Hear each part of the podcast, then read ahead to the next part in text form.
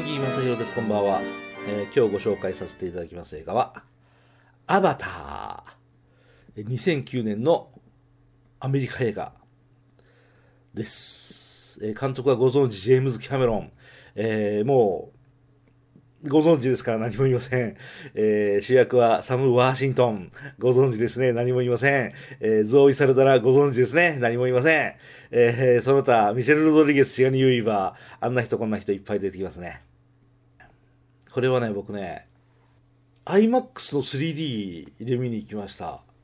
平日の昼間なのに大混雑。そう、名古屋の109シネマズの IMAX シアター7番スクリーンで見ましたよ。もうね、映画が始まってすぐに映像が立体なので、もう劇場の中わーっていう声が上がった。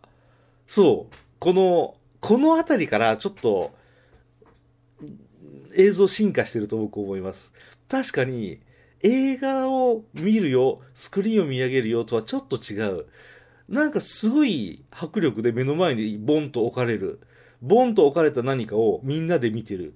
それが映画館に来ました、スクリーンを見てますっていう時の目の動きじゃない、脳の感じ方じゃない。なので僕はアバターってすごい技術のもとに作られた作品なんだなっていうのはわかります。うん。映画の内容も非常にいい。本当にこれいいですよね。あの、自然との共存をメッセージに含んでいて、この環境破壊の悲劇を映画見てて疑似体験できます。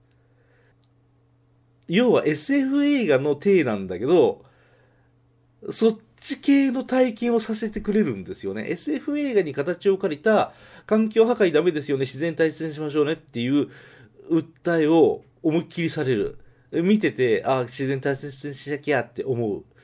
なんか、トータルリコールもそうだし、えっと、なんだっけ、なんとかインチベットだったっけ？忘れちゃった。あと、あいつ、メル・ギブソンのインディアンの映画、なんだったっけ忘れちゃった。あの、下調べしなかったからごめんなさい。えー、でも、あれもそうだよね。エイリアン2もそうだよね。特にジェームズ・キャメロン作ってますから、メカメカしいディティールが、エイリアン2のあのメカメカしさによく似ている。で、しかも女性パイロットが出てくるんですけど、女性パイロットがティアドロップのサングラスをかけてるんですよ。もう完璧に、エイリアン2じゃないですか。バスケスじゃないですか。と思いますけど、まあそうなんでしょうね。うん。まあ、僕は見てないから語れないんですけど、もののけ姫も多分そういうう話なんでしょうね。なんかすごくラストでじんとくる、とてもとてもいい映画を見たという気持ちになれるアバター。あの、青色の肌の変な宇宙人の女の人の顔のアップがポスターで使われるので、どうしても色眼鏡で見られる映画なんですけど、うん、まあ、あの、要はそういう話。で、僕はいつも、音が、音もそう、音響もそう、映像もそう、僕その辺ってあんまりこだわらない。むしろ邪魔だと思う。4DX なんて全然邪魔。映画の邪魔。えー、と思ってます。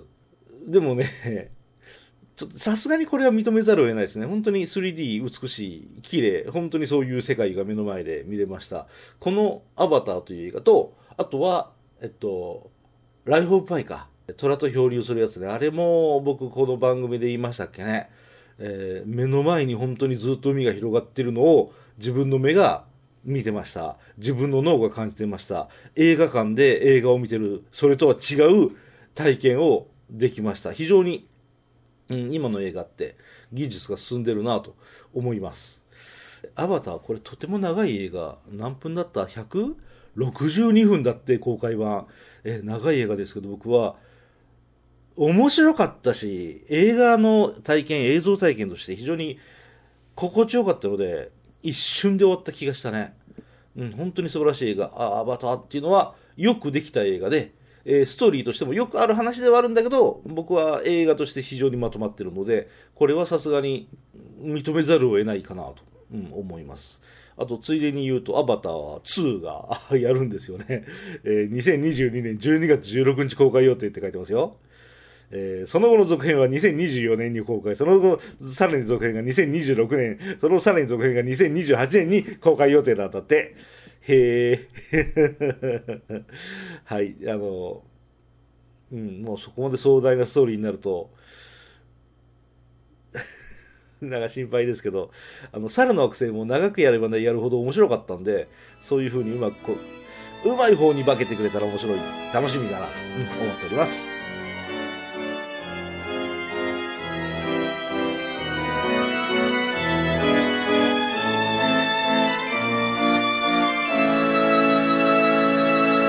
なたのハートには何が残りましたか？